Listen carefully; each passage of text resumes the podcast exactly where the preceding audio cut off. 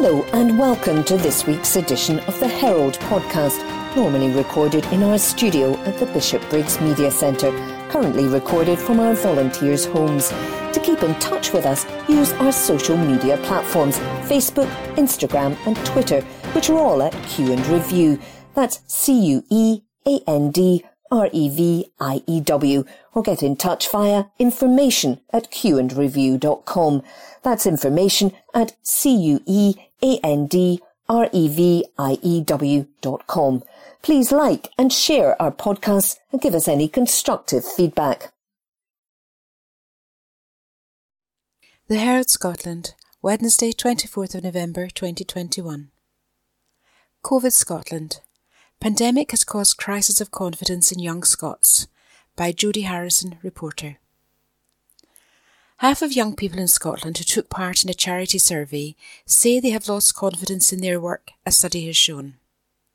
The Prince's Trust, a youth charity that helps young people aged 11 to 30 to get into jobs and education, asked 2007 16 to 25 year olds in the UK about the impact of the coronavirus on their future career and job skills. The survey found that 50% of young people in Scotland who took part feel that over the course of the pandemic they have lost confidence in their ability to do the job they are trained to do, with 59% saying they have lost confidence in themselves. The research published on Wednesday also found that 46% of young Scots are concerned about how they will get their life back on track, and a quarter worry they do not have the skills required for the jobs available to them. The study, however, showed 42% of participants said the pandemic has given them time to retrain and gain new skills, and 56% said they feel more grateful now for the life they have. But only 16% of young people in Scotland say they feel confident in their future career, with just one fifth agreeing that they have the confidence to go after the job they want. The Prince's Trust found young people from lower income backgrounds and those who have experienced unstable employment during the pandemic are more likely to report poor mental health and a loss in their confidence. The findings also suggest across the UK young people whose employment has been unstable and who have spent time out of work during the pandemic are more likely to report poor mental health. Similarly, 26% say the uncertain job market makes them concerned about their future, with 60% agreeing that not being able to find a job makes them feel anxious. Craig Wilson of the Prince's Trust said, Today's research shows that without increased support for young people in the UK, the legacy of the pandemic will be a substantial crisis of confidence in our future workforce. Young people have faced significant disruption to their employment and education at a time when our economy and jobs market is in flux. As we look forward into 2022, there is still a huge amount to do to restore young people's confidence and rebuild the skills they need for the jobs available now and the jobs of the future. Every day at the Prince's Trust, we meet talented young people looking for opportunities to work and train. It is in all of our interests to support the younger generation into sustainable jobs to help rebuild our economy. This article was written by Jodie Harrison. The Herald Scotland, Wednesday, 24th of November, 2021. Humza Yousaf warns it will take a number of years for NHS to recover from COVID pandemic. By David Ball, political correspondent. Scotland's Health Secretary has been accused of having underestimated the scale of the challenge he faces after admitting it will take years for the NHS to recover from the impacts of the COVID 19 pandemic. Humza Yousaf has published a five year recovery plan for the NHS as the service fully remobilises following the worst impacts of the pandemic. But the Scottish Government has been judged to have shown gross neglect by planning for a second independence referendum by the end of 2023 although the SNP administration has stressed the timescale is dependent on the pandemic. Speaking on BBC Good Morning Scotland, the Health Secretary was asked when patients can expect normal service to resume in the NHS. Mr. Yousaf stressed that things have been heading in the right direction in the last few weeks, but added that he had been honest that things are not back to normal. He said, In terms of elective care, what I would say is we are already trying to work through that backlog. Where there is spare theatre space and staff available, we are doing what we can, but many health boards have had to make decisions to prioritise urgent care. The Health Secretary was pressed over the timescale for a full recovery for the NHS. He said the recovery plan published in the summer was a five year plan backed by a billion pound investment. I would love to say to people, look, the effects of the pandemic, which has been the biggest shock to the NHS in its history, is going to be over in a matter of weeks or even months. Mr. Yousaf added, We are still in the midst of the pandemic, so it's not possible for me to say that. It will take a number of years, undoubtedly, to recover from the effects of the pandemic, but we leave no stone unturned to do everything we can to improve the situation. Following the comments, the Scottish Lib Dem leader Alex Cole Hamilton said, the Health Secretary should admit that he had previously underestimated the scale of the challenge and that the present NHS recovery plan is not up to scratch. Staff are at their wits' end coping not just with the pandemic, but with the consequences of 14 years of SNP failure. He added, What is even more astonishing is that despite admitting the recovery will take years, the SNP are still promising to focus on another independence referendum as soon as next year. That's starting to look like gross neglect. The Health Secretary and his Cabinet colleagues should focus on ensuring the NHS has the support and resources it needs to get through the years to come. Scottish Labour's health spokesperson, Jackie Baillie, added No one underestimates the scale of the challenge before our NHS, but the SNP must be prepared to shoulder some of the blame for the situation we are in. Our NHS was underfunded and under resourced before the pandemic, and the Health Secretary's so called NHS recovery plan is nothing more than a sticking plaster with old reheated promises. We can avoid years of further hardship in the NHS and the damage it would cause, but only if we have the political will to do so. We need the Health Secretary to stop looking for excuses and to start looking for solutions. This article was written by David Ball. The Herald Scotland Wednesday, 24th of November 2021. News Scotland Health More than 500 assaults on ambulance staff by L. Duffy, Subscriptions and Engagement Editor. An ambulance was hit with a number of unknown objects while responding to a hoax cardiac arrest call in Edinburgh. Ambulance crews were deployed to an address in Oxgangs on Saturday, November the 20th, where they were unknowingly attending a false call when their vehicle was attacked. The incident was brought to light as official figures revealed there had been more than 500 verbal or physical assaults on staff by members of the public in the last two years. Call handlers have been verbally assaulted and staff members have been spat at between January 2020 and October 2021, and they say it leaves a lasting effect on staff. The Scottish Ambulance Service say that as Christmas party season approaches, it is more important than ever to raise awareness of the issues. Pauline Howie, Chief Executive of the Scottish Ambulance Service, said, Assaults and antisocial behaviour are completely unacceptable, and our staff should not have to fear for their safety when treating patients or to be verbally assaulted over the phone when handling calls. They work incredibly hard helping people in need and keeping them safe. And sadly, we've seen incidents occur in other parts of the NHS and against our police and fire colleagues too. We also provide support to staff to report incidents to Police Scotland so that they can take the matter further. This article was written by L. Duffy. Herald Scotland recorded on Wednesday, 24th of November 2021. Arts and Entertainments. Joesef, the Scottish artist creating heartfelt, soulful anthems that strike a chord with audiences, by Erin McDermott, features writer. Fresh off the back of his first major UK tour, including sold out shows in both Glasgow and Edinburgh, Scottish soul pop artist Joesef is feeling anything but fresh himself. Yesterday was our last gig of the tour, says the 26 year old from Glasgow's East End. He admits he's a bit of a cold and apologises for sounding like Pat Butcher.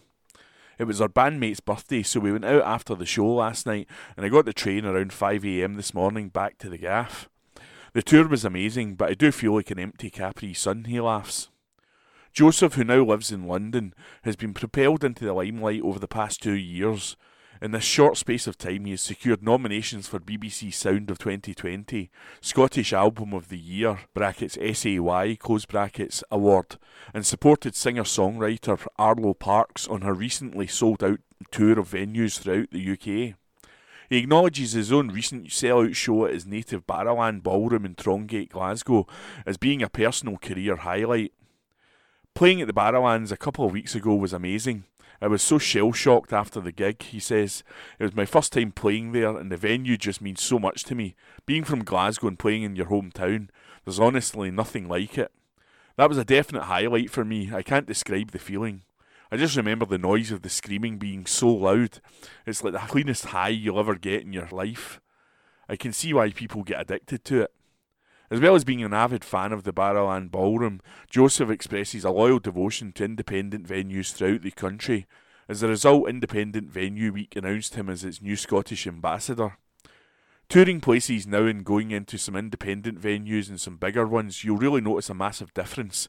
Some venues just feel a bit soulless, but you don't really get that when you're playing in the likes of the Barrowlands or even King Tut's, he says. I just feel independent venues have something that's so special they're institutions and they can become so iconic that it makes people take notice a bit more. You just can't get rid of them.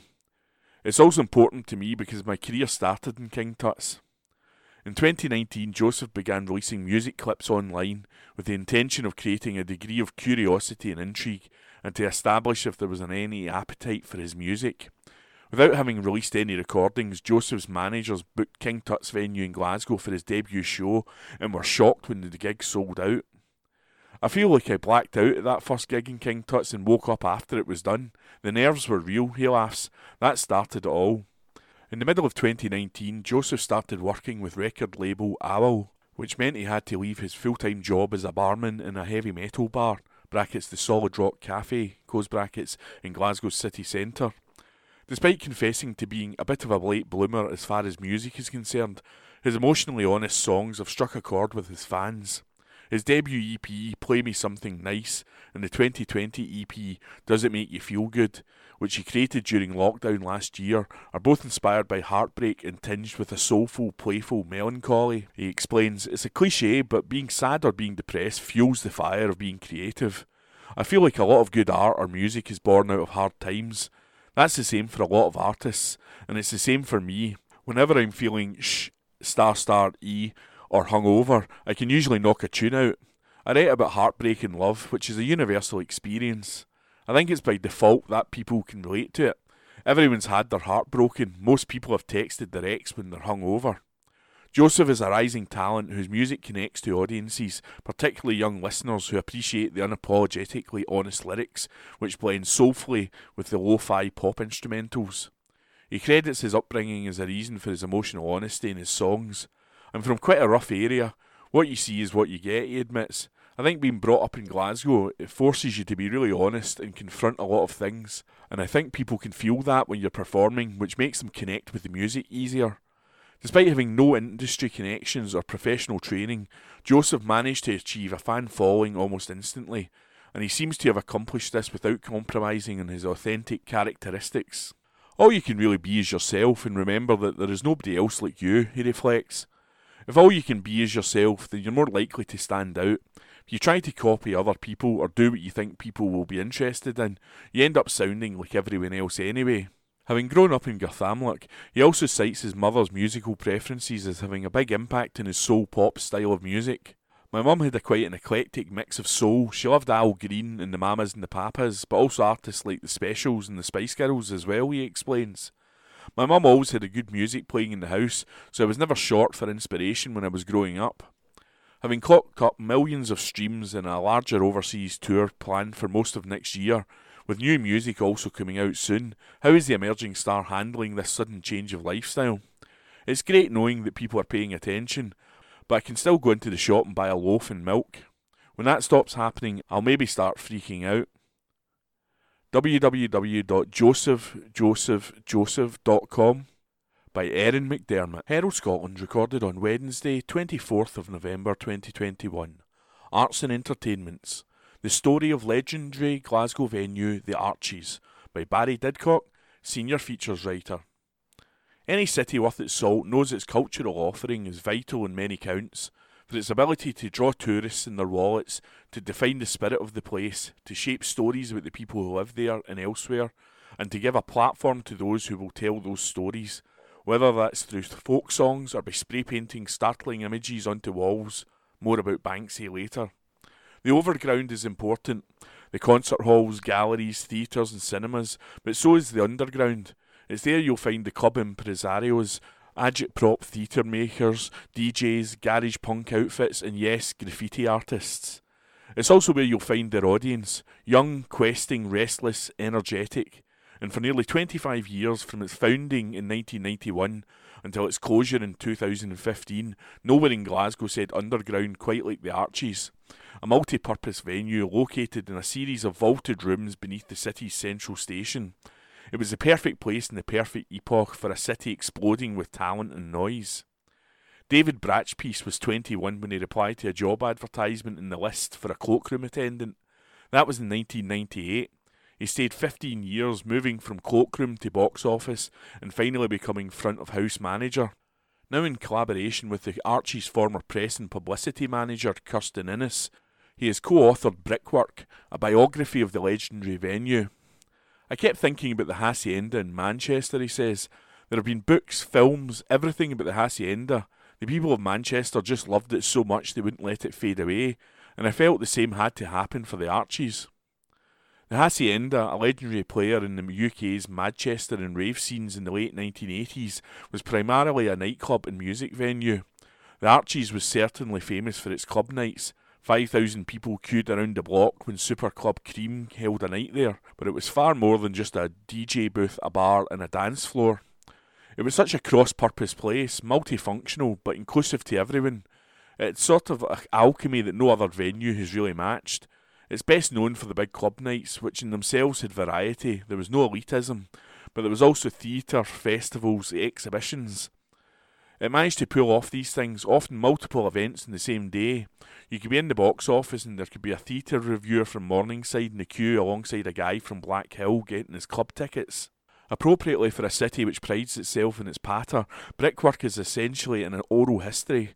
Among those whose recollections are featured are DJs Orde Meikle, Stuart McMillan, and Carol Cox, actors Colin Macready and Stephen McCole, playwright Kieran Hurley, critics Joyce McMillan, Mark Fisher, and the Herald's Keith Bruce, and theatre directors Cora Bissett and Andy Arnold, the man who started it all 30 years ago when he took on the venue in the wake of Glasgow's reign as European City of Culture in 1990.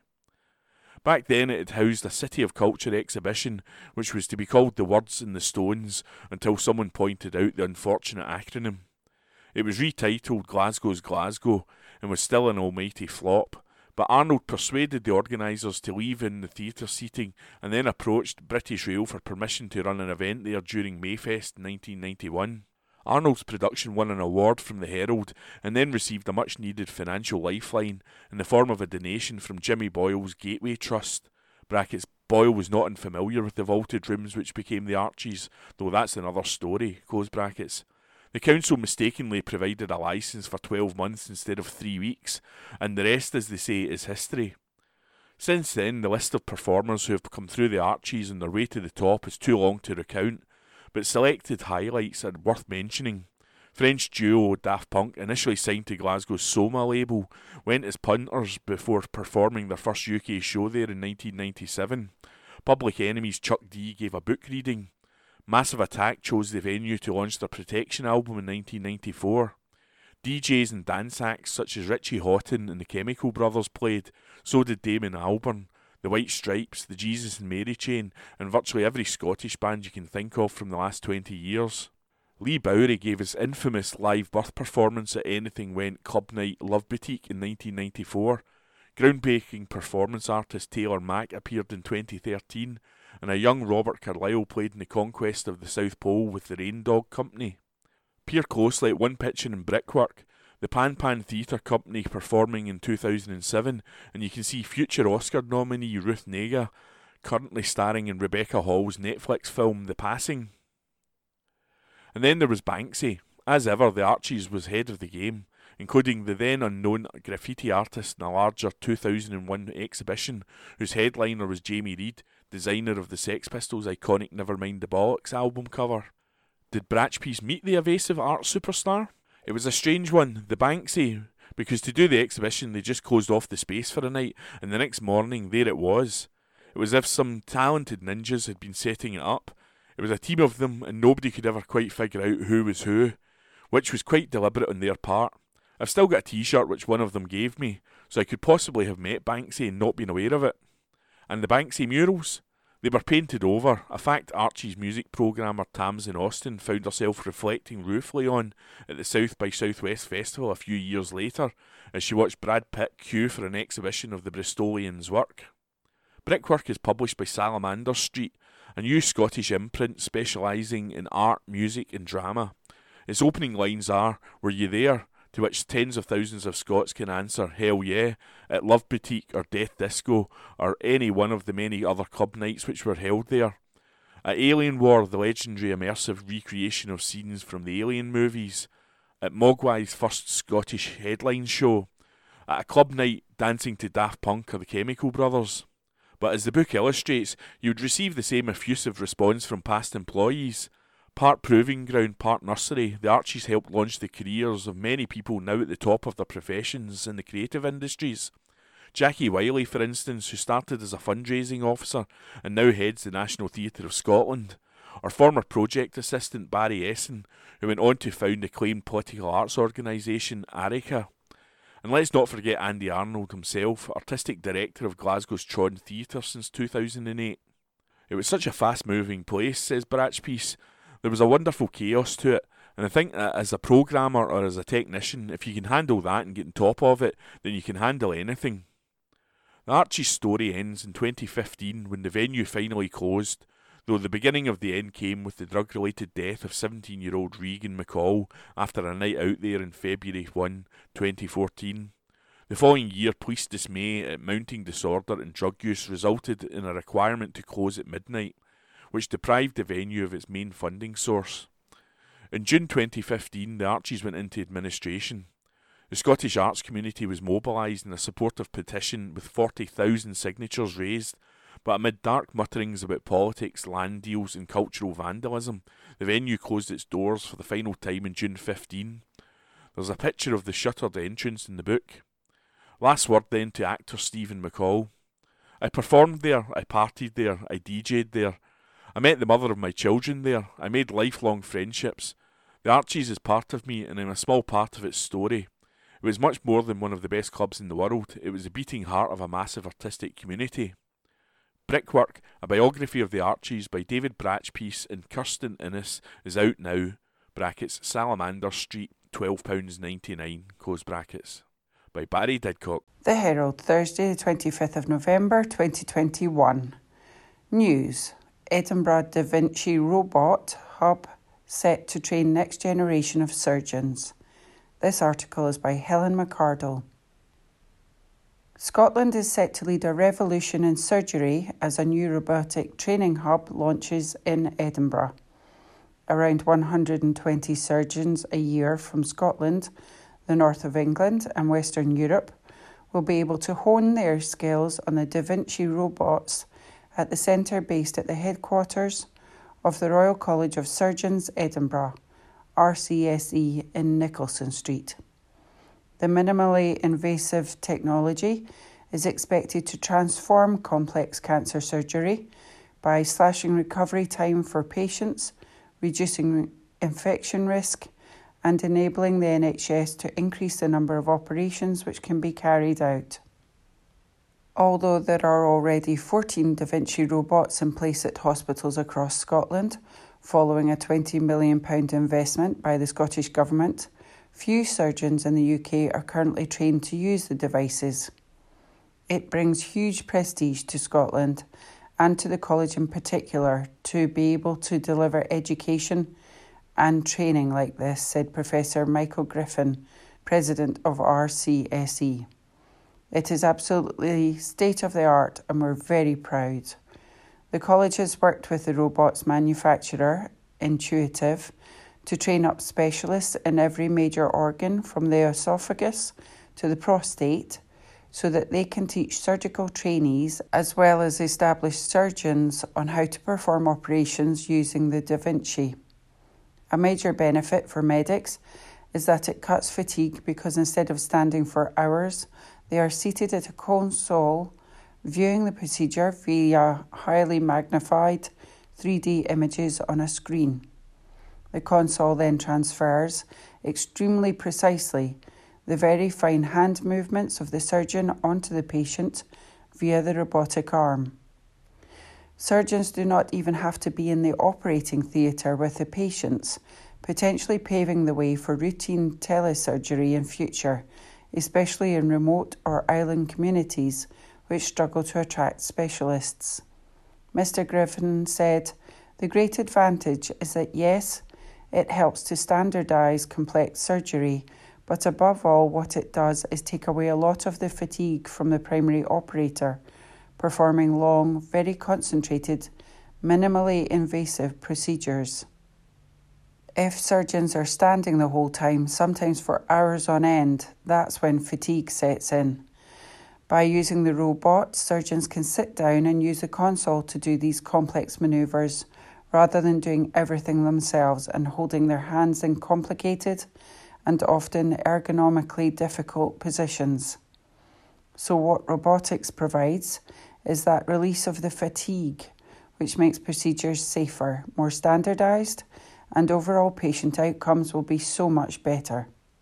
Robotic surgery builds on laparoscopic or keyhole techniques, famously pioneered by Professor Sir Alfred Cuschieri in Dundee in the 1990s and was initially targeted to prostate operations because it enabled surgeons to undertake extremely precise procedures using very small incisions.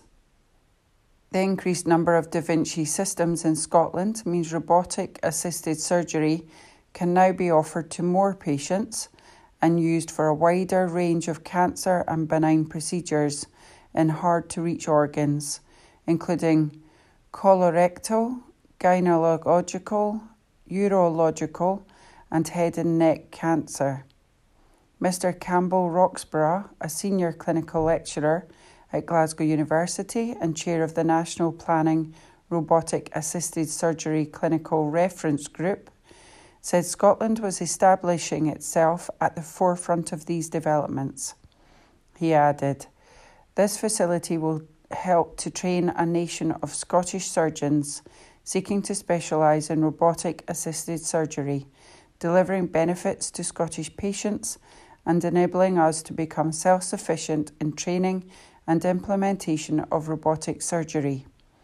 We should aim to be seen in the rest of the UK and further afield as a centre of excellence for training surgeons both here and beyond our shores. Training on the Da Vinci surgical systems will be delivered in person by Intuitive and will enable surgeons to gain a deep understanding of how to use the technology, including camera control, retraction and arm control, suturing, and instrument insertion. This article is by Helen McArdle. The Herald, Thursday, the 25th of November 2021. News. Nicola Sturgeon's approval ratings tumble in YouGov poll. This article is by Tom Gordon. Nicola Sturgeon's personal approval rating has slumped since she ended her daily COVID briefings, suggesting voters are increasingly unhappy with her domestic record. A new YouGov poll for The Times found the First Minister's rating has fallen almost 40 points since its peak last year, when she was on TV almost daily, although she remains the most popular political leader in Scotland. Ms Sturgeon's approval rating hit plus 50 in August last year, when 72% of voters said she was doing well as First Minister, against 22% who said she was doing badly. But her rating this month is down to plus 12 with 53% saying she's doing well, compared to 41% saying she is doing badly. Since the YouGov's last pre election poll in May, her popularity has halved from plus 27. The decline coincides with the independence debate stalling and an increased focus at Holyrood on the SNP's record on health and education, with a slew of recent problems in the NHS. However, Ms Sturgeon remains the only Scottish party leader with a positive rating, and other party leaders have suffered declines as well. Tory Douglas Ross's approval rating is minus 38, down 4 points. Labour's Anas Sarwar is minus 1, down 21 points, while Boris Johnson is minus 62, down 17 points, and Sir Keir Starmer minus 35, down 13 points. Scottish Green co leaders Lorna Slater and Patrick Harvie, who have become ministers since the last YouGov poll in April, are on minus 38, and Alex Cole Hamilton, who became Scottish Liberal Democrat leader after the poll, is on minus 16. On the constitutional question, YouGov found 46% of voters opposed to independence, 40% in favour, and 9% unsure, suggesting Ms Sturgeon's plan for IndyRef 2 by 2024 is failing to build support. In an interview ahead of this weekend's SNP conference, Ms Sturgeon yesterday dismissed rumours she plans to quit during the current parliamentary term, which runs to 2026. She told the BBC she had no intentions of going anywhere right now as First Minister. She said, It is almost as if my opponents have concluded they can't beat me or remove me from office themselves, so they're hoping that I'll remove myself from office but they are going to be really disappointed because I'm going to be around a lot longer. Professor Sir John Curtis of Strathclyde University told The Times that Ms Sturgeon, 51, was at risk of looking like a politician stuck in second gear. He said, while she may still be Scotland's most popular politician, albeit not as popular as earlier in the pandemic, who leads by far and away Scotland's most popular party, albeit one dependent on the Greens for its Holyrood majority, there is little sense of progress towards its ultimate goal of independence. YouGov also found voters had downgraded independence to eighth in their list of priorities, with less than a third of SNP supporters seeing it as a key government objective. Electorally, the SNP's strength is undiminished, with the poll suggesting it would win 55 of Scotland's 59 seats in a general election tomorrow and only lose one of its 64 seats in a snap Holyrood election, with Labour overtaking the Tories because of sleaze.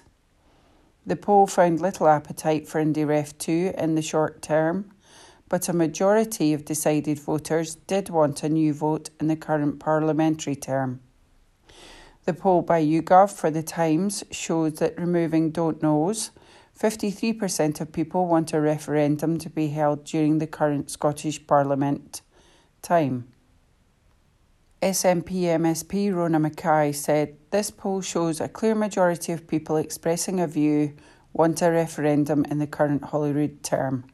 As the UK's Tory government continues to be mired in Westminster sleaze and the harsh realities of Brexit are being realised, it is no surprise that people of Scotland want to have the choice of taking a better path with independence. In the election in May, the people of Scotland elected a majority of independents supporting MSPs, delivering a cast iron mandate for an independence referendum. Polling also recognises how the only party offering a positive vision for the future of Scotland is the SNP the opposition can only provide doom and gloom, which is reflected in their near wipeout in the next Westminster election projected by this poll.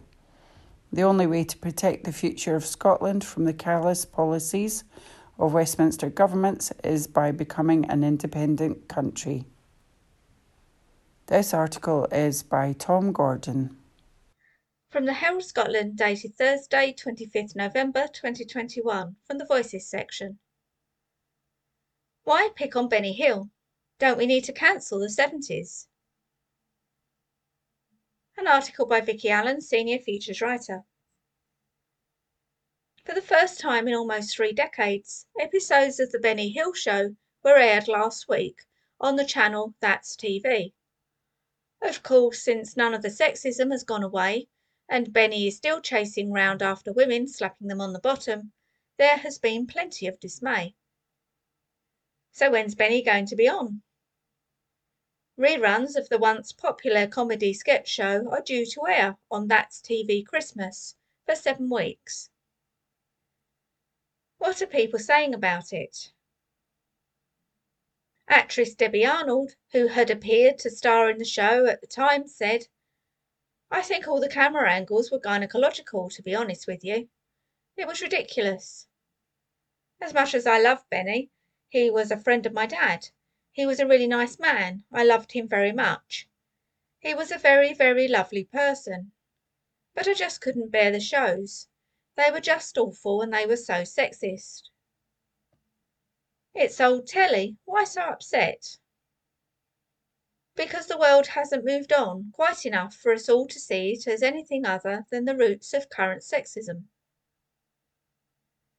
Why focus on Benny? Isn't it the whole 1970s we need to cancel? Yes, you're probably right. So many of those 1970s shows, viewed through contemporary eyes, now seem excruciating. It seems unfair to pick so much on Benny, and not just for their sexism, also for their racism. Many shows we remember laughing at as a kid. It ain't half hot, mum. Fawlty Towers, seem so troubling they barely rouse a chuckle. Even the most lovely butterflies, written by Carla Lane, has Wendy Craig's character say she wants to be raped by a man. Just thinking, was it really much better in the 1980s? Fair point. You only just have a check through the John Hughes of, of teen movies to witness the full panoply of rape harassment, homophobia, and racism. Watch the A Team, and you find women being treated like irrelevant sidekicks or damsels in distress. Then there's Miami Vice with its bikini clad female cast. Probably we need to cancel them too. Or the 1990s. You mean like Chandler's transgender dad being made the butt of jokes? Or Fat Monica in Friends. That cleavage episode of Seinfeld. Frasier mansplaining and dismissing his wife as drunk in Cheers. Yes, wipe. Last year, Netflix's You with its glamorized stalker sociopath. Or Gossip Girl with its toxic Chuck and Blair relationship. I mean, do we actually need to cancel the whole of television history and start again? And given there's so much recent telly around, would anyone notice? The Benny Hill fans would. This article is by Vicky Allan, Senior Features Writer. Herald Scotland recorded on Thursday, 25th of November 2021. Arts and Entertainments. The Young H.G. Wells, Changing the World, by Claire Tomalin Reviewed by Mark Smith. By Mark Smith, feature writer. The young H.G. Wells changing the world. Claire Tomalin, Viking, £20. Review by Mark Smith. Claire Tomalin's day job is telling the stories of Britain's great literary heroes, and she does it brilliantly. Her ability to summon up her subjects in vivid colour is extraordinary. Years after reading it, I can still see Pepys's swagger in her book The Unequalled Self, and remain slightly awkward about his encounters in the alleys of London. I can also still feel the intense anxiety of a great writer in Charles Dickens' A Life. The stories Tomalin tells are never just facts arranged chronologically, they're portraits of the dead who breathe again. The same applies to Tomalin's latest work, The Young H.G. Wells, a short biography of an extraordinary writer emerging from unexpected circumstances. Herbert grew up in poverty, and from the moment Tomalin describes him going without lunch on Tuesdays and Thursdays and walking for miles to get to school, you feel great sympathy for him. You don't necessarily like him, though, which is one of the most interesting threads in an intriguing and colourful book. The reasons you may struggle to like Wells are complicated. As Tomlin points out, he was a surprising and provocative writer, and we may have taken that for granted recently. His most famous stories, The War of the Worlds, The Time Machine, and The Invisible Man, are constantly being turned into, brackets, often not very good, close brackets, movies, and perhaps that familiarity makes us forget how remarkable he was. Not only did he come up with most of the big tropes of science fiction, his visions of possible futures were a great influence on the young and still are. It was George Orwell who said that if Wells had never existed, our minds would be perceptibly different. But Wells's great skills as a writer, novelist, and forecaster of the future is complicated by his sometimes troubling opinions and behaviour. For example, Anticipations, his book of essays in the future published in 1901, imagines a society many would support, republican, atheist, and free of nationalism. No God, no king, no nationality, he wrote.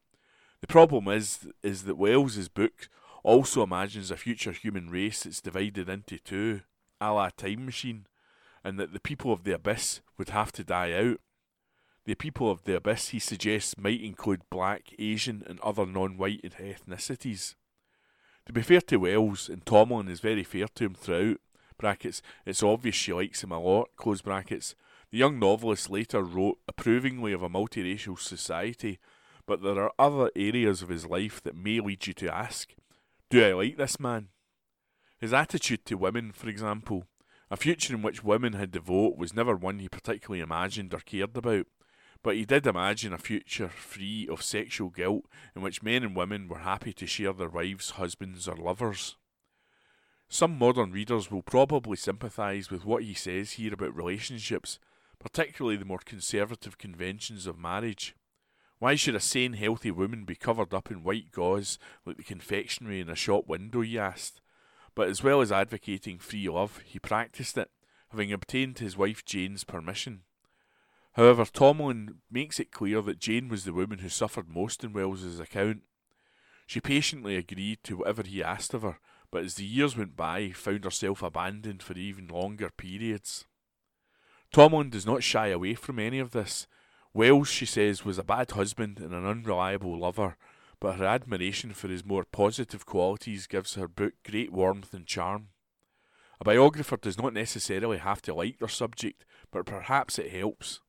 Tomlin, above all, sees Wells as ambitious, hard working, original, and in his views on poverty, society, and class, a caring man who favoured the emerging socialist ideas. Wells, in Tomlin's eyes, was a man who imagined a future of monsters, but also a future of equality. Perhaps the greatest achievement of our book, though, will be to point us back to Wells's novels and other works and remind us to reread the greatest ones, or read for the first time the ones we haven't tried. Tono Bungay, for example, which is the story of the son of a housekeeper who rises up the social ladder, as Wells himself did. Tomlin's passion for this book is infectious, it's never become a classic at the level of Dickens or Hardy, she says, but if you read it, you'll be amazed to find how good it is. It is enthusiasm like this that gives the young H.G. Wells much of its colour, but also its purpose. Tomlin recognises there's quite a bit we may know about the Wellsian canon monsters emerging from spaceships, a man whose bandages hide a secret, and so forth. But mainly she's seeking to remind us of his brilliance as a writer and a man pointing forwards. Some of the predictions he made obviously have not come to pass. We'll have a republic in 12 years, he said in 1911, but others have come true, for good and bad. In his story The Land Ironclads, he predicted tanks. His book The Rights of Man was one of the sources for the 1948 Universal Declaration of Human Rights. And William Beveridge, chief architect of the welfare state, spoke of the influence that Wells's ideas had on him. Wells, he said, was a volcano in perpetual eruption of burning thoughts. But in the end, perhaps it's the Wellsian ideas that are yet to come true that are the most intriguing part of Tomlin's book. He dreamed of an end to marriage. It's still with us. He imagined a peaceful world government. We're still waiting. And most intriguingly of all, he wrote of the day when human and alien will meet. Any or all of them may yet happen, until then, we have the strange, great, and sometimes troubling novels of H.G. Wells. By Mark Smith. The Herald, Friday, the 26th of November 2021. News. COVID B.1.1.529. What do we know about the worst ever variant so far? This article is by Gemma Ryder. A new strain of COVID 19 has raised alarm bells across the globe, with scientists considering it to be the worst variant of the pandemic so far. The government has taken immediate action and placed six countries on the UK's red list as a precaution. The B11529 variant has first been found in cases in Botswana, South Africa, and Hong Kong. From 12 noon today, flights from the UK, from South Africa, Namibia, Zimbabwe, Botswana, Lesotho, and Eswatini will also be suspended, and anyone arriving from these countries from 4 am on Sunday will have to quarantine in a hotel. The B11529 strain, which has yet to be formally named, is spreading rapidly in South Africa, although Public Health England said it has not yet identified any cases in the UK. People who have recently visited South Africa and returned to the UK are being contacted for testing to see if they contracted it overseas. But how is this new variant different from previous versions and how dangerous is it? When was it first discovered? UK scientists first became aware of the new strain on November the 23rd. Samples were uploaded to a coronavirus variant tracking website from South Africa, Hong Kong, and then Botswana. A total of 59 samples have been uploaded to the website so far. Three samples are from Hong Kong, three are from Botswana, and the rest are from South Africa. New cases started emerging on Friday in Israel. Outlining the situation in South Africa, one senior scientist said if we look at the results they had up to a week ago, less than 1% of people were testing positive in lots of areas. That increased very dramatically in some parts to 6% in the last few days and so that makes me concerned quite rapidly on people that may be arriving in the UK now. Are there any cases in the UK? Currently, there are no cases in the UK, and more data is needed about the strain, but there are early indications that it is more transmissible. How is it different from the other variants? Despite only being tracked for the past three days, the virus has been identified as having 30 different mutations already. By comparison, that is twice as many as the Delta variant, which has been the most prominent variant in the UK over the past few months. The mutations contain features seen in all of the other variants, but also traits that have not been seen before. Will the vaccines protect people against it? It's too early to say. The mutations could potentially make the variant more transmissible and evade the protection given by prior infection or vaccination. Professor Ravi Gupta, a professor of clinical microbiology at the University of Cambridge, has said B11529 has signatures of cumulative mutation, indicating that it emerged in a chronic infection. B11529 does certainly look of significant concern based on mutations present Many have been shown to impact binding by neutralizing antibodies, and some are known to increase the availability of virus to enter cells or to make them fuse together to allow cell to cell spread. Have any of these countries been put on the red list? Yes. Flights from South Africa, Namibia, Lesotho, Botswana, Eswatini, and Zimbabwe will be suspended from midday on Friday and all six countries will be added to the red list. What does this mean for travellers? The UK and Scottish Government and Northern Ireland Executive said on Thursday that UK and Irish residents who arrived in England between midday Friday and 4am Sunday and who have been in the six countries within the last 10 days must quarantine at home for 10 days and take NHS PCR tests on day 2 and day 8 even if they already have a lateral flow test booked. Passengers, including UK and Irish residents, arriving from 4am Sunday will be required to book and pay for a government approved hotel and quarantine for 10 days. They must also take tests on day 2 and day 8.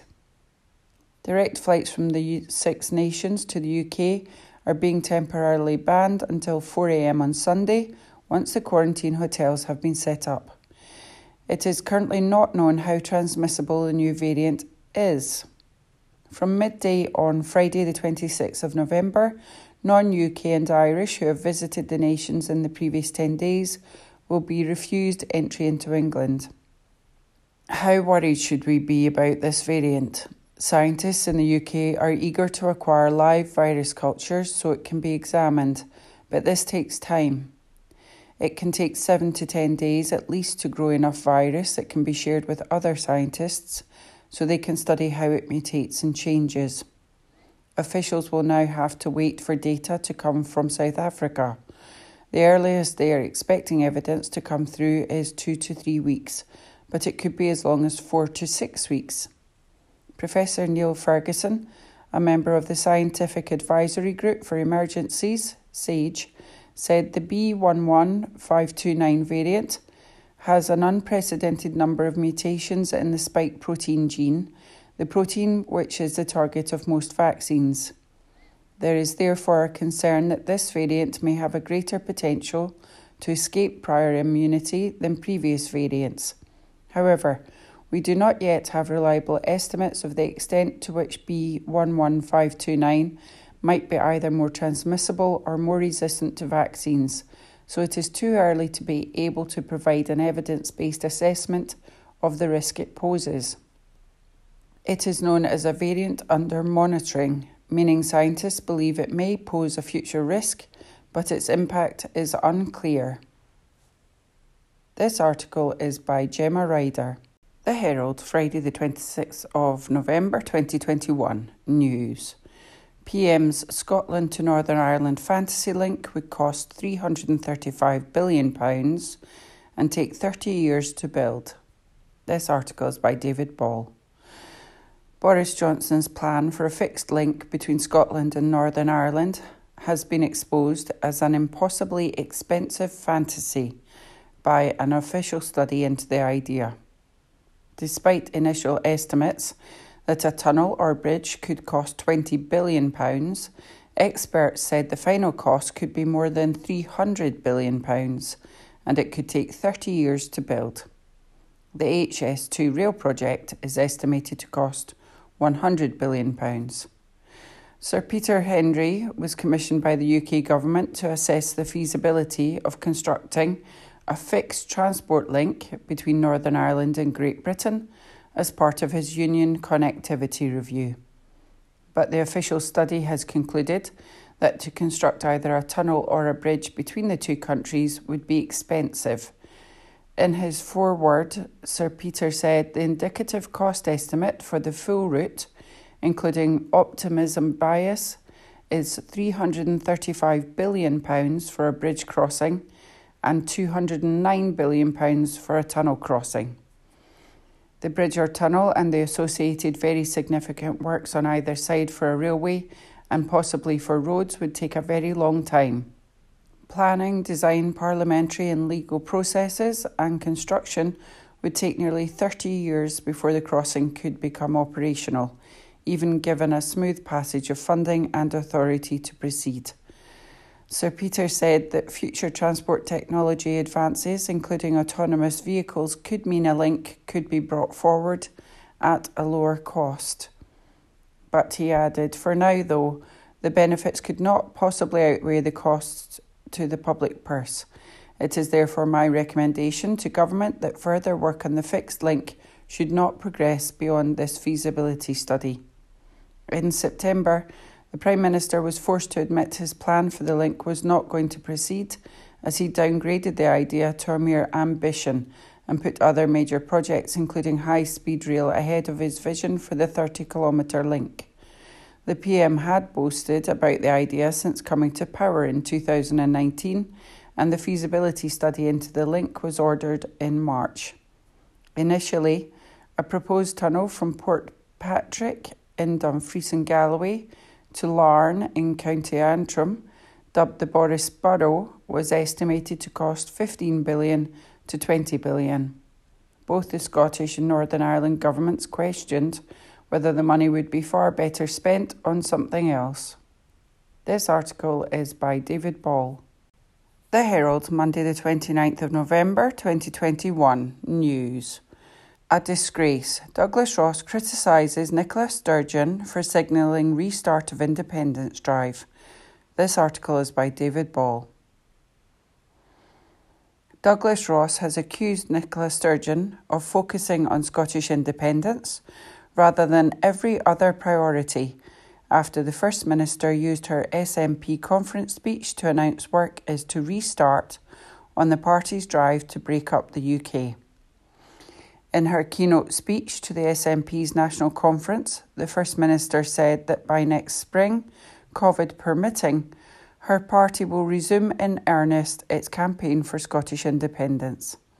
She also said that in 2022 she will initiate the process necessary for an independence referendum to be held by the end of 2023. But Scottish Conservative leader Douglas Ross has said that the people of Scotland will have sighed with dismay but not disbelief that the First Minister's response to six cases of the worrying Omicron COVID variant being identified is to reaffirm her commitment to holding another divisive independence referendum within two years. Mr. Ross said, It's a disgrace that on the same day as the First Minister is talking about the possibility of introducing new restrictions to combat the Omicron variant, her focus is once again on breaking up the UK. But as usual with the SNP, independence trumps every other priority, even when opinion poll after opinion poll tells them that the public want them to get on with the day job. Scotland's NHS is at breaking point. Our drugs death crisis shames the nation. Our education system is in decline, and the SNP's soft touch approach to justice is letting the public down. There are a whole host of problems that Nicola Sturgeon's government have created and have a duty to put right, but their minds are elsewhere. I welcome the First Minister's announcement that the Scottish Child Payment will increase next year but I would urge her to make more use of the extensive devolved powers the Scottish Government has on benefits instead of stirring up grievance by complaining that they don't have enough. Scottish Labour Deputy Leader Jackie Baillie criticised the SNP's obsession with separation.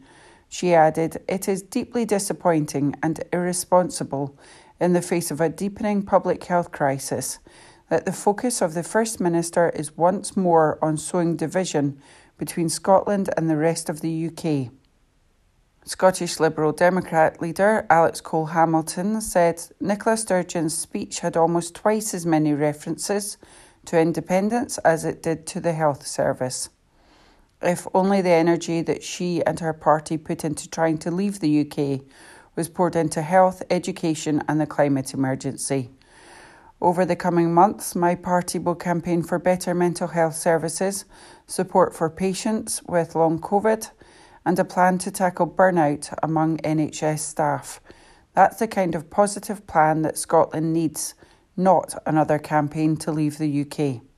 But Alex Salmond's Alba party has hit out at precious little action taken by the SNP on furthering the push for independence since May's Holyrood election. Alba Westminster leader Neale Hanvey said yet again the SNP relaunches the campaign for independence, which we are told is to begin in earnest. But actions speak louder than words, and despite a renewed mandate for a referendum at the May election, there has been precious little action in the seven months since. Independence must not be lost in a time warp yet again. He added, giving notice of an intention to begin a process that should have begun long ago is one thing. Delivering a referendum in the face of Westminster intransigence is another. What will Nicola do when Boris says no? The independence movement needs a clear strategy for what happens when Boris Johnson says no to a referendum, as he most surely will. Scotland, as a sovereign nation, should not be seeking permission to hold a referendum, but asserting its right to do so. What is required now is a clear determination to face down Westminster, through, if necessary, a convention of all of Scotland's elected representatives so that it is not just the First Minister against the Prime Minister or Holyrood versus Westminster, but a whole nation asserting the sovereign will of the Scottish people. This article is by David Ball. The Herald, Monday, the 29th of November 2021. News COVID Scotland. Scottish Government confirms more than 2,200 new COVID cases in 24 hours. This article is by Jodie Harrison.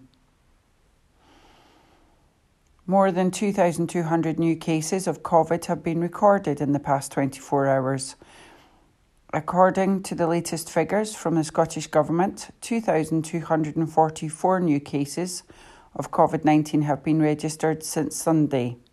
No new deaths have been reported of someone who tested positive for the virus over the past 28 days since Sunday, but numbers recorded during the weekend tend to be low as registry offices are closed. The total death toll, according to the measure used by the Scottish Government, now stands at 9,562. Separate figures produced by National Records of Scotland, NRS, which record the number of deaths where COVID was mentioned on a death certificate, put the figure at 12,028 as of November the 21st. NRS figures include deaths where suspected or probable COVID 19 appears on the death certificate. Of the 22,133 new tests for COVID 19 carried out, which reported results in the past 24 hours, 10.7% were positive. A total of 52 people are currently being treated in intensive care with a recently confirmed COVID 19, with 715 in hospital who have recently contracted the virus overall a total of 4,345,855 people have received their first dose of a COVID 19 vaccination, and 3,948,483 have received their second dose. More than 1,659,464 people have been given a third jab or booster. COVID statistics for the 29th of November at a glance 2,244 new cases of COVID 19 reported, 22,133 new tests for COVID 19 that reported results, 10.7% of these were positive. Zero new reported deaths of people who have tested positive, noting that registrar offices are now generally closed at weekends. 52 people were in intensive care yesterday with recently confirmed COVID 19. 715 people are in hospital yesterday with recently confirmed COVID 19. 4,345,855 people have received their first dose of COVID 19 vaccination. 3,948,483 have received their second dose, and 1,659,464 have received a third dose or booster. This article is by Jodie Harrison. From the Glasgow Times, Monday, the 29th of November 2021, from the sports section. Ex Celtic ace Alan Thompson reveals what was said between Alan McCoist and Neil Lennon in Touchline Ramie by Aidan Smith. Alan Thompson has revealed what was said between Alan McCoist and Neil Lennon during their touchline Ramie back in 2011. The shame game between Celtic and Rangers was full of controversy before the full time whistle and had three, three red cards, 13 cautions, and 34 fans were arrested by police. Upon the full time whistle, Gers assistant McCoist clashed with Lennon on the touchline, and to this day fans have wondered what was said between the two. Thompson was alongside Lennon on the touchline that day, and discussing the moment, he told the Sun, One of the main talking points of that season was Lennon v McCoist battle. The first game at Ibrox was a classic, which ended 2 2. It was a great result for us because we finished the game with 10 men, with Big Fraser Forster getting sent off.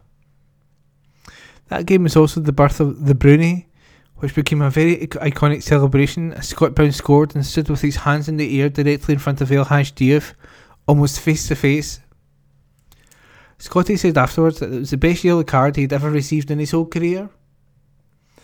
The Scottish Cup fifth round replay was back at ours, and if the first had been ill tempered, then this was known as the shame game, with players almost getting locked up by police off the pitch, and a few red cards thrown in for good measure. Rangers defenders Madjid Bougherra and Steve Whittaker both saw red, with the youth getting up to his old tricks, and he saw red also. The game from start to finish was absolute mayhem. It's not as if these games are normally good tempered, but this was extra spiteful. McCoist at the time pointed a finger at Lenny regarding what happened between them. He said Lenny acted over aggressively, which wasn't the case in my opinion, and I broke them up. What really started it off was Diouf gave her physiotherapist a hard shoulder, and it escalated from there. Brown took a few kicks, and Kris Commons got clattered in front of her dugout, which sent her emotions sky high. All the way through the game, Diouf was dishing out verbals at everyone in a hoop shirt and even directed a few to myself and Lenny on the sidelines. Don't forget it was Lenny and me opposing him exactly eight years previously when Celtic played against Liverpool in the UEFA Cup match at Parkhead, and he infam- infamously spat at Celtic fans. You look at Diouf and he was pretty decent. The guy had been with some good clubs, but in my opinion, the only reason Rangers brought him up him in on loan was to wind the Celtic fans up. He was brought in by Rangers for the shock value.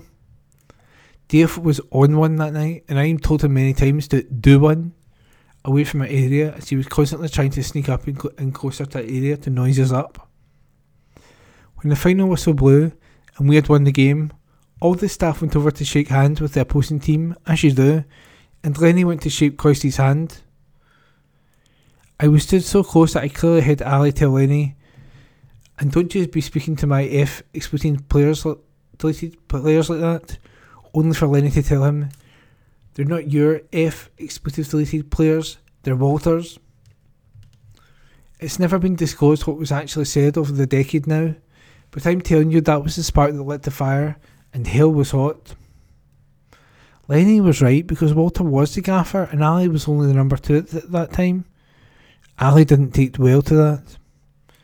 The Rangers boys were all trying to say it was their fault, but any team who receives three red cards in one match need to have a long, hard look at themselves. And that article is by Aidan Smith.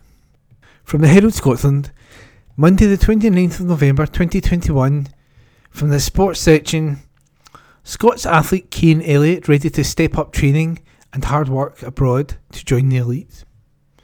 By Graham McPherson. COVID's capacity for wrecking the best laid plans continues undiminished.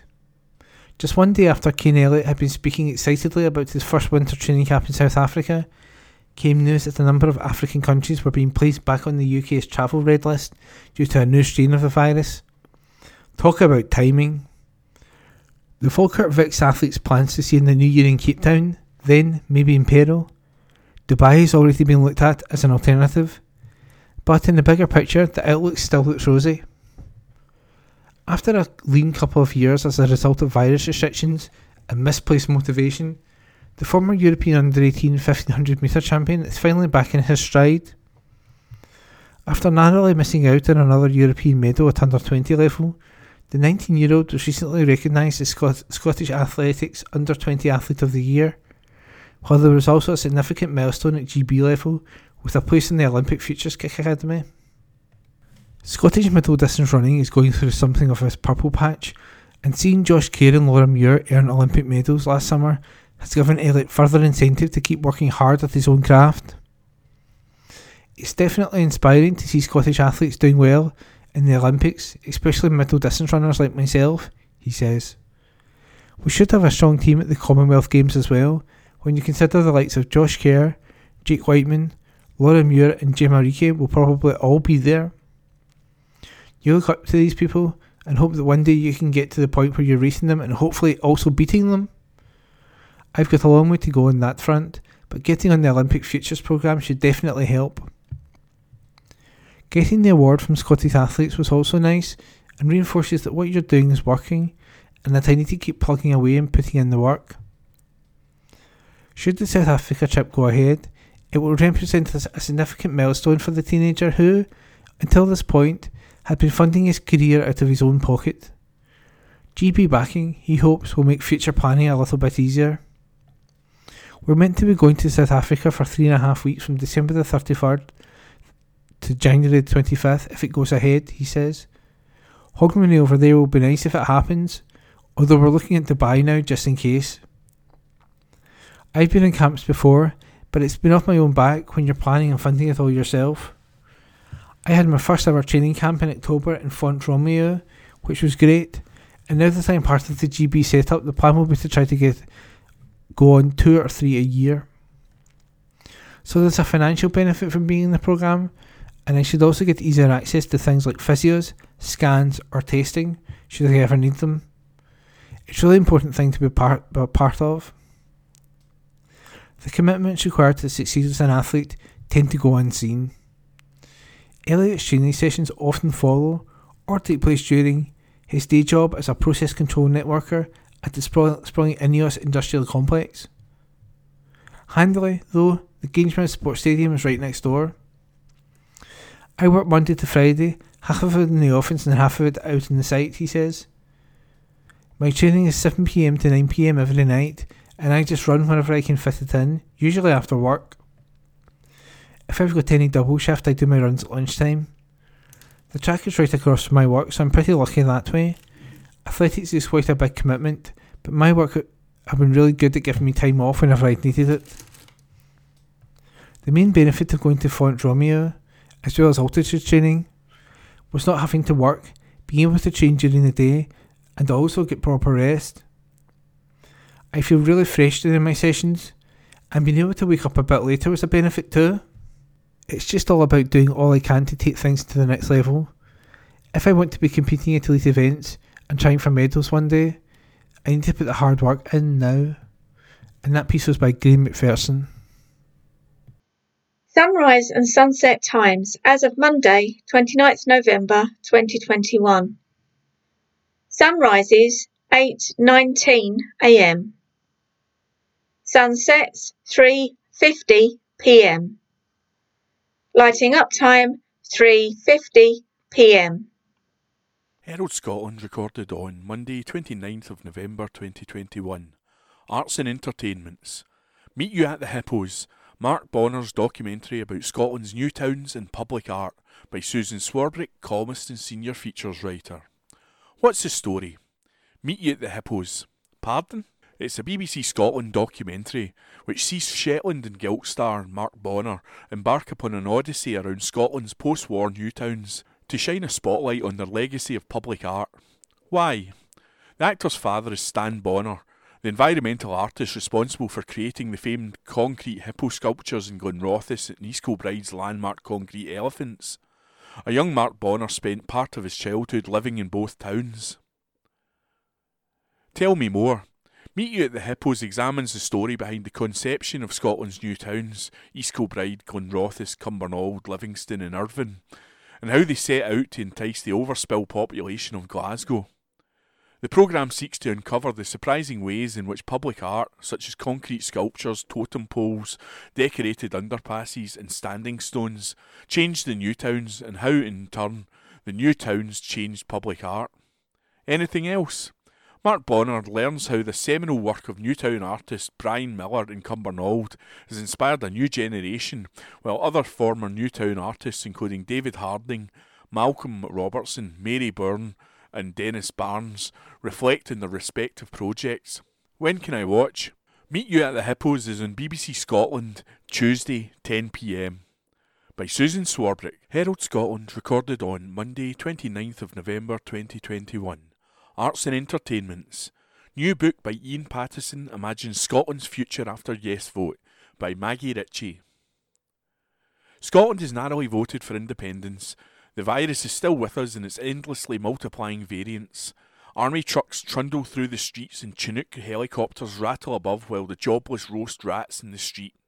It's the near future as imagined in a new dystopian book by Glasgow based author Ian Pattison, the creator of the BBC network comedy C. Nesbitt. As he says, there is no shortage of love, death, passion, politics, and coffee in this book. Burning Down the House, his fifth novel, is provocatively set in an independent Scotland in the immediate aftermath of a narrow second referendum yes vote. As the fledgling independent Scotland endures its birth pangs, the book's hero stroke anti hero, Ivan, tasks himself with grabbing this historic moment before it cools and hardens into disappointing orthodoxy. When words fail, action must follow, is Ivan's thinking. In the book, we find Ivan's life at a crossroads, says Pattison. His obsessive behaviour has caused another relationship failure. He's dissatisfied with his work and with the usual forms of political protest, which these days tend to involve nice middle class people carrying ironic placards to zero effect. He wants to leave his mark on the new Scotland and looks to the example of last century Ireland for parallels and inspiration. He's a man on a mission to shape the Scottish future, and his ultimate methods aren't pretty. The book also features the ghost of dead Irish freedom fighter Michael Collins, who takes up residence in Ivan's flat in the best armchair and eating huge slices of cake. Ivan is obsessed with Collins, who was provisional governor of the Irish Free State from 1922, and his ghost materialises after a bump in the head. The Irish Revolutionary will play a crucial part in Ivan's own version of a Scottish Revolution. I've never understood why nobody involved in the independence debate looks at our near neighbour Ireland's history, says Pattison, who wrote a play about the freedom fighter. Ivan tries to apply the lessons of Irish politics to Scotland that has just voted yes, and where the very narrowness of the vote is a recipe for schism, and where people are more divided than ever. That is already true post Brexit and IndyRef. There are no shades of grey in this debate, and the people who didn't vote the way you did are a bunch of idiots. We have seismic divisions over remaining in the UK Union, with polls leaning consistently, if narrowly, towards independence. Brexit and the pandemic have sharpened tensions, and don't forget that perennial Scottish favourite, sectarianism. It's very much alive and well. Pattison's hero, a disillusioned writer who once had a popular success, is an old anarchist who decides words have extreme limitations and that it is time for action. He goes back to the old anarchist stance that the best way to start a revolution is to start with a two person cell, as it limits the possibility of infiltration. Ivan has regular talks with his cousin, Trish, a Republican, in Glasgow's Cafe Trois, over cups of coffee, and when Trish falls for a young Irish Republican, Ivan meets his ideal running mate in revolution. You'll experience the rawness of an evolving nation through the eyes of writer Ivan and Trish. Ivan is spiritually for independence, but has no faith in the political system. What he sees is what Patrick Pearse, one of the leaders of the Easter Rising rebellion, saw in Ireland in 1916 that Scotland needs a convulsion, in this case a Glasgow centric convulsion that may well lead to civil war, but out of the embers of which a new Scotland will emerge. The present is hot and malleable, Ivan believes. This historic moment needs grabbing before it cools and hardens into disappointing orthodoxy. When words fail, actions must follow. Pattison may be best known for creating and writing the BBC network comedy Rab C. Nesbitt, for which he wrote all 67 episodes, as well as two stage shows, but he's also written and created other BBC shows, including Bad Boys and Breeze Block. He's published four novels before this one. In theatre, he has written several plays about, among other subjects, Irish freedom fighter Michael Collins, psychiatrist R.D. Laing, and the self styled modern dandy Sebastian Horsley. While Pattison has set his latest novel in the inflammatory arena of the independence debate that pitted families and friends against each other during the run up to the 2014 referendum, it's a satire filled with comic absurdity. It shares the dark Glasgow humour and biting cynicism that fueled Rab C. Nesbitt's impassioned rants about hypocrisy and social injustice. The main character of this new book struggles with modern life. A frustrated Ivan is exasperated by the media gatekeepers of the new Scotland and their endless nervousness over giving offence, said Pattison. There you have it love, death, insurrection, all the big emotional guns. And yes, there's coffee, cake too. For Ivan, the journey of a thousand miles starts with the first cappuccino. Burning Down the House, the title inspired by the Talking Heads song, is available on Amazon by order or in Amazon Kindle. By Maggie Ritchie. Recorded from the Herald on the 30th of November 2021. From the sports section. Rangers AGM News Roundup All the Key Points from Today's Meeting by Stuart Wilson. The Clyde Auditorium was the venue once again for the Rangers annual general meeting, where the club's shareholders get the chance to grill the board about the events of the last year. Given the club finally won title number 56, it was always likely to be a fairly cordial affair, and so it proved. Here are the key stories that broke from the event.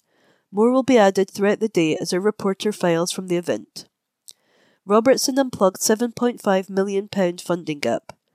Rangers managing director Stuart Robertson has already f- explained the club have already filled the 7.5 million funding gap for the season. The club revealed that they needed the cash to meet the costs of the season as the club's wealthy fan owners continued to dig deep. They have already covered a £23.5 million loss from last season's COVID afflicted term. Goldson contract update. Rangers sporting director Ross Wilson has provided an update on player contracts at today's AGM. It comes amid uncertainty over the future of central defender Connor Goldson. The English defender has been linked with a return south, but he has come out and said that he would like to stay at Ibrox beyond this season. Wilson insists the Scottish champions are relaxed on currently player contracts, and he detailed that the squad has been split into three groups. Rangers do not need to sell players. Stuart Robertson insists Rangers do not need to sell any of their players, as he revealed the Ibrox club are close to financial stability. The managing director was speaking at today's EGM, and he backed up quotes made by sporting director Ross Wilson last week. Wilson told the media that new manager Giovanni van Bronckhorst will not be forced into selling stars as he outlined the club player, club's player trading model going forward. Robertson today said, We don't need to sell a player despite what you read in the press. We are close to financial stability. Voting results. Club 1872 have revealed their poll results and resolutions ahead of today's Rangers AGM. The fan organisation will vote in favour of all eight resolutions at today's AGM, which is being held at the Clyde Auditorium. A statement read, All the shares held by Club 1872 shares CIC and Club 1872 Project CIC will now be voted in accordance with contributors' wishes. We'd like to take this opportunity to thank all our contributors for their ongoing support. That article was by Stuart Wilson. Recorded from the Herald on the 30th of November 2021, from the sports section, the Kyogo Furuhashi duel that has given Aberdeen centre half David Bates hope he is getting back to his best, by Matthew Lindsay. By his own admission, David Bates has struggled to produce the sort of form Aberdeen this season that he did when he played with Rangers, Hamburg, and Cercle Bruges, as well as Scotland. The centre half arrived at Pittodrie back in August without a pre season under his belt and has taken his time to get both his match fitness and sharpness up. But the way he dealt with the threat posed by the Celtic front three in the cinch Premiership game at Parkhead on Sunday afternoon has given him hope he is getting back to his best. Liel Abada, Kyogo Furuhashi, and Jota have terrorised defences at home and abroad since moving to Glasgow in the summer. Jota, the Portuguese winger who is on loan from Benfica, put Ange Postecoglou's side in front in the first half at the weekend with a shot that struck Bates's chest and flew past Joe Lewis. However, Bates and his teammates kept their host's fetid forward line at bay thereafter and only lost 2 1 because a, Johnny Hayes clearance took a wicked deflection off Callum McGregor and ended up in his own net in the second half. The 25 year old is keen to be involved in the home league game against Livingston tomorrow evening and optimistic that Aberdeen supporters are starting to see the best of him. Furuhashi is sharp and a good player, he said. He is clearly one of Celtic's best players this season.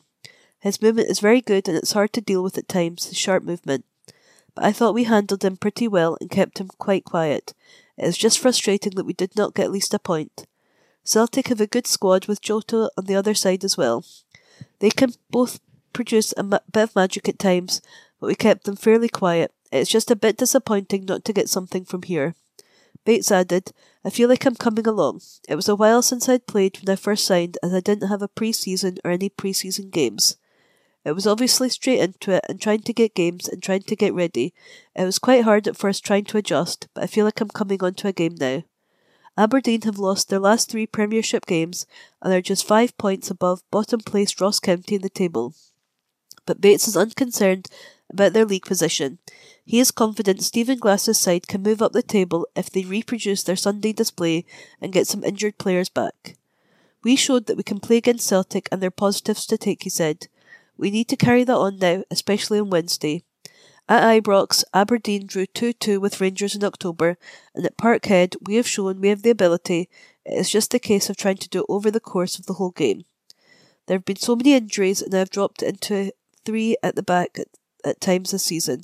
Hopefully, some of the boys are getting fit now and can come back. Bates continued, We just have to focus on ourselves as we have Livingston on Wednesday. If we take three points, we kick on and kick on our season again. We have had good results against Rangers, Hearts, and Hibs, but have dipped off a little bit. We are frustrated at ourselves and know we can do better and should be up at the table, but we need to start showing that on the pitch. That article was by Matthew Lindsay. This article is from The National, date 29th November 2021, from the Politics section. New support for Scottish benefits applications rolling out by Jane Cassidy. People applying for devolved Scottish benefits can now access direct support from an advisor through a new service now available across the country. Social Security Scotland's Local Delivery Initiative provides person to person support from trained staff in every local authority area. Advisors can answer any queries people may have about Social Security Scotland benefits and help with form filling. People can book in person meetings with an advisor at home or in their local community at a time and location that suits them best. These can be face to face, by video call, or by phone. Face to face appointments will take place with COVID 19 protection measures in place. It follows a successful pilot in Dundee City, Perth and Kinross, and the Western Isles earlier this year, and coincides with the national rollout of child disability payment. Social Security Minister Ben Macpherson said, I am proud that we are offering this brand new service which is not available elsewhere in the UK. Social Security Scotland's local delivery service is there to provide extra support and choice right across the country. We want to try to minimise any feelings of anxiety or stress when people need to access benefits. That is why we are offering face to face meetings or video or phone calls, whatever will best meet the needs of each particular person. I hope that Face to face appointments will be especially helpful for people claiming disability assistance. Our specially trained advisors are all available to help with all of our 11 different benefits. A mum of a girl who has used the service said it helped her overcome stress about accessing benefits to which she was entitled. The 30 year old mother, who was given assistance during the pilot in Perth and Kinross, accessed child disability payment for her daughter who suffers from a chronic medical condition. The woman, who asked not to be named, said, I wasn't sure whether my daughter was eligible, and I asked for help from the local delivery team. The woman who helped me was amazing. She explained clearly all the information I needed to get from my daughter's GP and school. I prefer speaking over the phone to a real person and was allowed to do that in two stages. It has made a difference to me. The introduction of the Scottish local delivery follows the rollout of the Child Disability Payment Pilot, which will provide financial support to children and young people with disabilities. For more information, contact Social Security Scotland through web chat at mygov.scot forward slash contact dash social dash security dash Scotland or call the free phone helpline on 0800 182 2222. That article was by Jane Cassidy. And that was this week's The Herald podcast, normally recorded in our studio at the Bishopbriggs Media Centre currently recorded from our volunteers' homes with the publisher's kind permission. Thanks for listening.